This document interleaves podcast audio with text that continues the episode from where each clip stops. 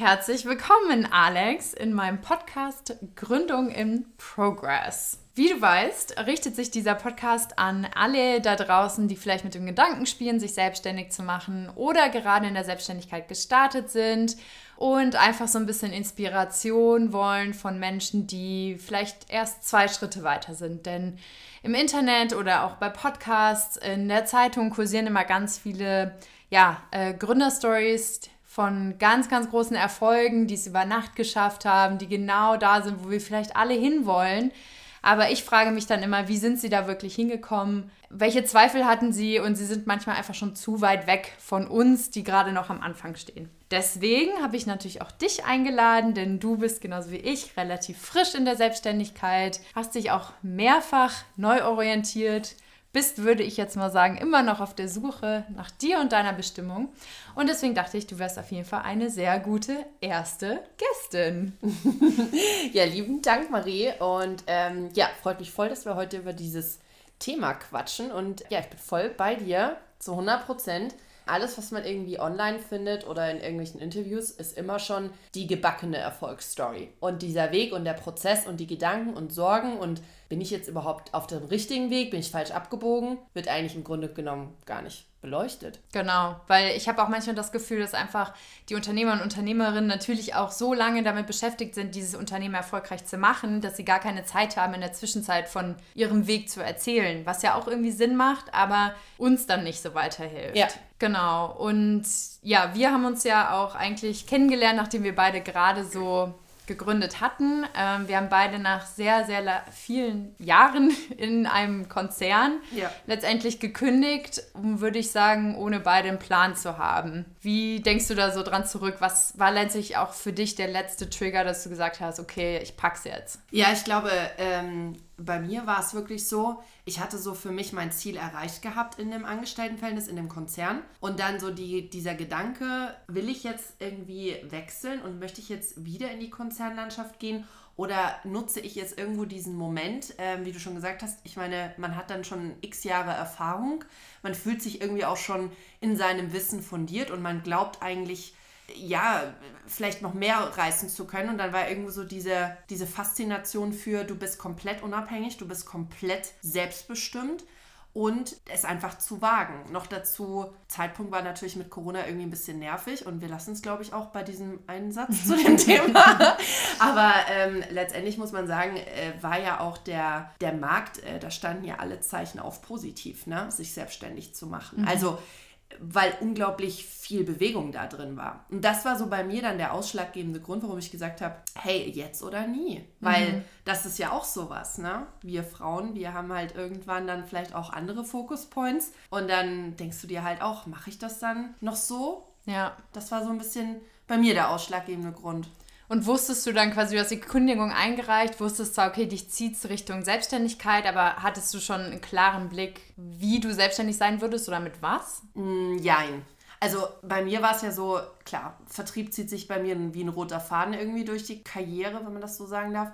Und deswegen war für mich schon auch klar, Vertrieb soll es auch weiterhin sein, weil es nicht nur jetzt so ist, dass es mein roter Faden ist, sondern mein gewollter roter Faden. Mhm. Und ich glaube, es ist schon wichtig, irgendwo mal einen Grundplan zu haben. Also sich überhaupt mal Gedanken zu machen, möchte ich jetzt einen, ich sag's jetzt mal ganz hart, einen Laden eröffnen und möchte ich irgendwo ja ortsgebunden sein oder möchte ich und da vielleicht irgendwie jetzt Dienstleistungen oder halt Dinge verkaufen oder möchte ich mit Menschen arbeiten und ähm, vielleicht eher in die Richtung ähm, digital unterwegs zu sein. Also ich glaube, so eine grobe Richtung macht so auf den ersten Schritt, wenn man sich dann in die Selbstständigkeit begibt, Sinn, mhm. aber definitiv, und das bestätigt ja gefühlt jeder, justierst du noch unglaublich viel. Mhm. Ja, ich glaube halt, also was ich auch an meiner persönlichen Reise sehe oder auch vielleicht bei dir, äh, wir haben beide extrem gelernt, dass man einfach ja leider nicht über Nacht äh, herausfindet, wer man ist Exakt. und wo man hin will und äh, was eine persönliche Bestimmung ist, sondern ja. dass man sich so ein bisschen auf die Reise machen muss ja.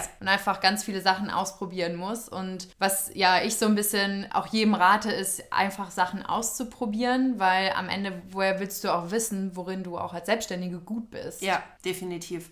Ich glaube, dass es liegt einfach daran, und das ist eigentlich auch so ein ganz wichtiger Punkt, die ganzen Stories rund um Selbstständigkeit sind unterschiedlich. Also du hast, du hast die Leute, die vielleicht schon neben ihrem bestehenden Job anfangen, sich selbstständig zu machen, das aufbauen und dann wirklich sagen, okay, jetzt ist der Schritt da, jetzt mache ich meinen Laden auf, jetzt wird mein Online-Shop auch eben zum Beispiel lokal aufzufinden sein. Oder ich habe jetzt XY-Kunden, ich mache jetzt wirklich das Ding zu einer Vollzeitsache. Mhm. Wenn man so wie wir, und ich glaube, das ist auch eine Ausrichtung ähm, und das sind viele. Und so dazu gibt es eigentlich, also ad hoc fallen mir wirklich wenig Beispiele, bis gar keine Beispiele ein, sagt, ich möchte das Unternehmertum für mich als, sehe für mich als Vision und ich mhm. sehe für mich die Selbstständigkeit als Vision, weil ich eben alle Faktoren, die damit verbunden sind, auf einer Metaebene mhm. interessant finde. Dann ist es genau der springende Punkt. Dann gehst du raus, hast vielleicht so mal den ersten Idee, aber eben, das ist bei weitem nicht das, wo wir irgendwann wahrscheinlich landen werden. Mhm. Ähm, genau, das ist, glaube ich, das Prinzip. Und das ist super spannend. Und ich glaube, da fehlte bis vor kurzem auch noch so voll der Mut, finde ich, hier so hierzulande. Es ist ja. schon auch so ein bisschen kulturelles Ding. Das heißt, wenn ich das jetzt so ein bisschen nachvollziehe und ich stimme dir auf jeden Fall zu, würdest du sagen, du kannst dich fürs Unternehmertum entscheiden, ohne eine Idee zu haben. Korrekt, ja. Und ich glaube, das ist halt echt noch so ein Glaubenssatz, den ganz viele haben, den ich tatsächlich, wenn ich so zurückdenke in meiner Uni-Zeit, dieses, ich bin nicht kreativ, ich habe gar keine Idee, also kann ich auch nicht gründen. Und deswegen war das für mich, das habe ich auch immer so ein bisschen als Ausrede genutzt, ja, weil ich keine zündende Geschäftsidee habe, werde ich auch nicht gründen und deswegen muss ich in die Anstellung als Konsequenz. Und ich glaube, jetzt kann man wirklich aktiv entscheiden, nee, ich sehe das, ich wäre gern Unternehmerin und mache mich auf den Weg und überlege mir, mit was denn. Ja, absolut. Und ich glaube, wichtig ist an der Stelle nur, nur in Anführungszeichen, dass du halt bereit sein musst, für dich halt äh, zu sagen, wenn die Einkommensquellen eben so sind, wie sie sind und du dich halt ausprobierst und vielleicht von dem einen ins andere switcht, Klar, da ist natürlich in der Selbstständigkeit äh, geht dann aber auch meistens der Income irgendwie ein bisschen runter, dass du halt für dich sagst, es ist in Ordnung, ich kann das, das, das, das, das und das mache ich dann eben beispielsweise in der freiberuflichen Tätigkeit oder nehme kurzerhand wieder äh, eine andere Tätigkeit auf, um das sozusagen quer zu finanzieren. Das ist im Grunde das Einzige, was man für sich im Kopf klarbringen muss, weil mhm alles andere ist nämlich genau dann das, mutig zu sein und zu sagen, hey, ich probiere aus und ich sehe das Ziel, als Unternehmerin tätig zu sein und ich mach, lass mich jetzt einfach auf diesen Weg ein. Ja, und ich glaube, eine Nebenwirkung dieses Ausprobieren Weges, auch wenn ich den jedem empfehlen würde, ist, dass man natürlich auch ganz schnell herausfindet, was einem Spaß macht und was einem eben ja. nicht Spaß macht. Und wenn wir mal über die Dinge sprechen, die einem dann nicht Spaß machen, auch wenn es eine gute Lektion war, muss man sich davon ja lösen. Ja. Das heißt in der Konsequenz, du musst für dich selber einstehen und du musst dann auch einem neuen Kunden, obwohl du vielleicht ja auch noch überhaupt kein stabiles Einkommen hast, ja. sagen, nee, du, sorry, das ist es nicht. Dankeschön und so bis zum nächsten Mal. Und ich fand, das war für mich eine ganz große Lektion, das überhaupt zu lernen. Absolut. Weißt du, und ich glaube auch, das ist so ein Thema, wenn du jetzt nicht in, einen, in einem total, ja, mir fehlt jetzt irgendwie so ein bisschen das Beispiel, aber bleiben wir bei irgendwie, ich mache einen Laden auf und, und habe dann, hab dann irgendwie Kundenfrequenz da drin ne, und, und verkauf irgendwas oder wie. Du, du probierst so viele unterschiedliche Projekte aus, wenn du gerade im Dienstleistungssektor bist oder in der Beratung, Coaching, Training. Das sind ja gerade einfach nach wie vor die Schlagwörter. Du vermittelst Wissen, du probierst dich aus, du hast so viele unterschiedliche Projekte und es ist wichtig, dann irgendwann so den Strich zu ziehen und zu sagen, hey, taugt mir das? Will ich das machen? Oder eben dann so mutig zu sein und zu sagen, nein, das mhm. nicht. Und ähm, ich glaube, das am Ende bringt dich halt nur weiter. Immer wieder diese Reflexion zu machen und bewusst eben dieses Thema mit dem Geld, deswegen war mir das jetzt auch irgendwie ein Bedürfnis zu sagen, so, da musst du halt für dich, äh, wie soll ich sagen, irgendwie das ablegen, zu sagen, oh, nur, nur den Job und nur den Job, weil der hat irgendwas mit Status zu tun, sondern Hauptsache, ich kann meine Fixkosten decken und lebe meinen Traum und arbeite mich auf diesen Weg hin, eben dieses, diese Vision zu erreichen, diese übergeordnete. Mhm. Ja, und auch zu lernen, dass natürlich wir alle Geld brauchen zum Leben. Das Einzige, was ich einschlagen würde, manchmal könnte es sein, dass die Lernkurve einfach genauso wichtig ist wie das Geld. Ne? Also, dass ja, man sagt, okay, ich nehme diesen Auftrag jetzt an, obwohl ich eigentlich mehr verlangen würde, aber ich glaube, ich kann da extrem viel lernen. Richtig.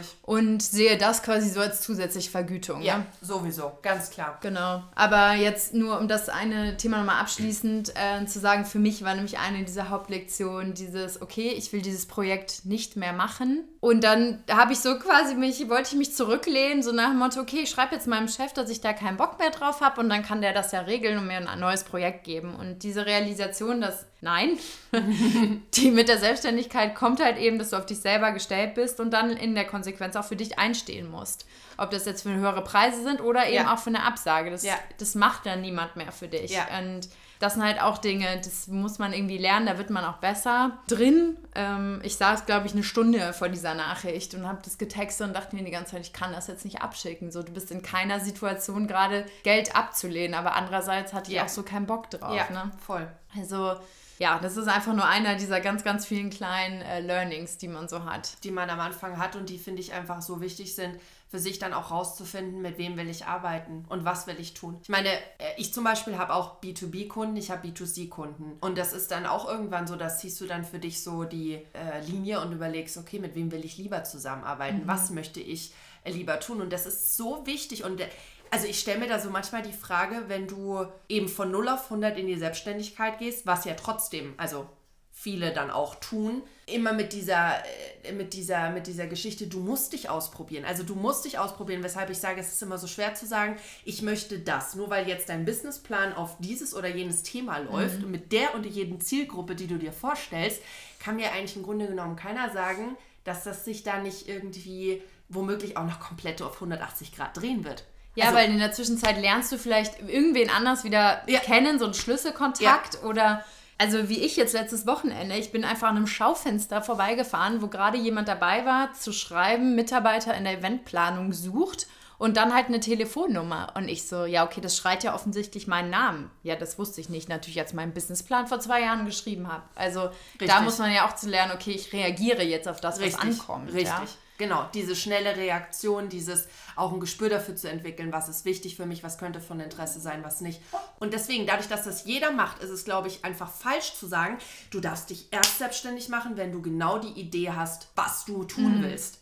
Weil das ist Quatsch, weil du entwickelst dich immer per se. Und ähm, ich finde, wenn äh, das Wichtigste ist doch zu wissen, was kann ich gut, in mhm. was habe ich Freude. Ja. Und wenn du das weißt für dich, das macht mir Spaß und da findet es sich verschiedene Möglichkeiten, es selbstständig zu Geld zu machen in irgendeiner Form, weil am Ende müssen wir halt davon, brauchen mhm. wir das, um davon zu leben und das sind meine Kompetenzen, dann, dann, dann starte. Dann mhm. starte mhm. einfach. Ja. Weil du brauchst nicht den Masterplan. Du wirst ihn eh nicht haben. Es entwickelt sich auf dem Weg dorthin. Ja, und ich glaube, ein ganz, ein ganz großes Ding davon, wie du auch sagst, also du lernst natürlich ja von jedem Auftrag, den du dann annimmst und findest eher noch für dich heraus, okay, war das jetzt das? Gehe ich weiter in diese Richtung?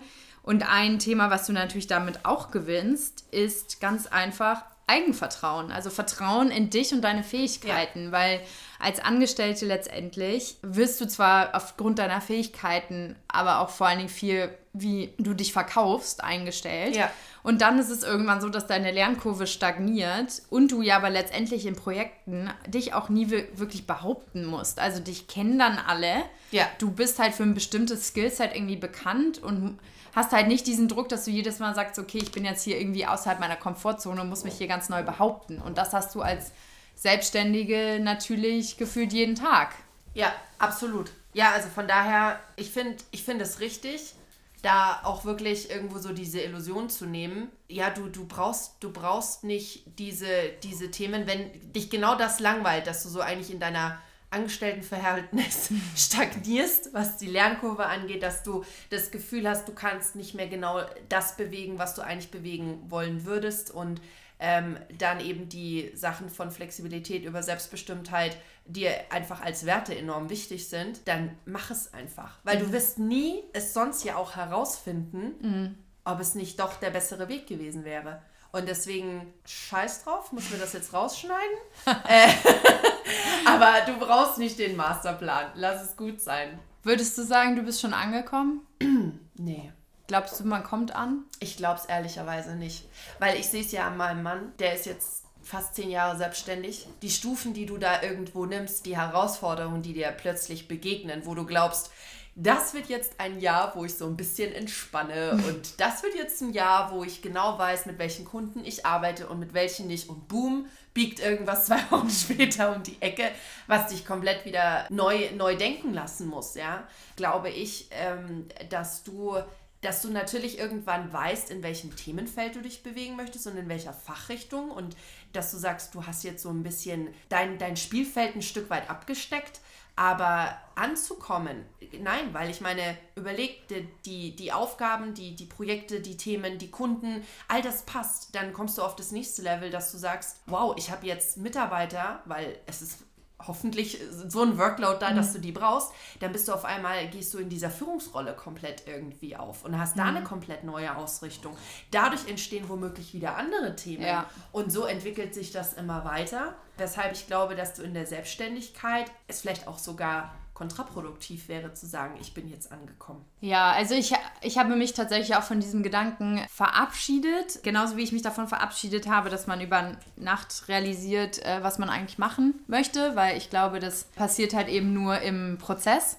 Und dieses Ankommen, ja, ich stimme dir zu, weil ich glaube, Stillstand ist letztendlich der Tod auch deines, ja, ja, und Tod deines Business letztendlich, ja, weil du kannst immer neue Kunden finden, neue Projekte, dich auch einfach weiterbilden. Ja. Das ist auch so ein Riesenthema, was man als Selbstständiger auf einmal wieder in den Fokus rückt. Ja. Was im Angestelltensein irgendwie, natürlich musste man so, ich sag jetzt mal, die obligatorische Schulung machen, aber jetzt hast du das ja aus einer ganz anderen Motivation heraus, ne? Ja, absolut diese Persönlichkeitsentwicklung auch vor alledem. Ne? Also die, ich finde, die Entwicklung, ähm, die man im Angestelltenverhältnis hat, ist oft auf die, auf die sehr fachlichen Themen ausgerichtet. Mhm. Und in der Selbstständigkeit stellst du dann, weil du einfach durch andere Dinge konfrontiert bist. Weil du bist auf einmal eben alles irgendwie. Mhm. Du bist nicht nochmal für eine bestimmte Fachrichtung zuständig. Du bist nicht nur Vertriebler, du bist nicht nur Einkäufer, du bist nicht nur Controller, sondern du bist alles. Ja.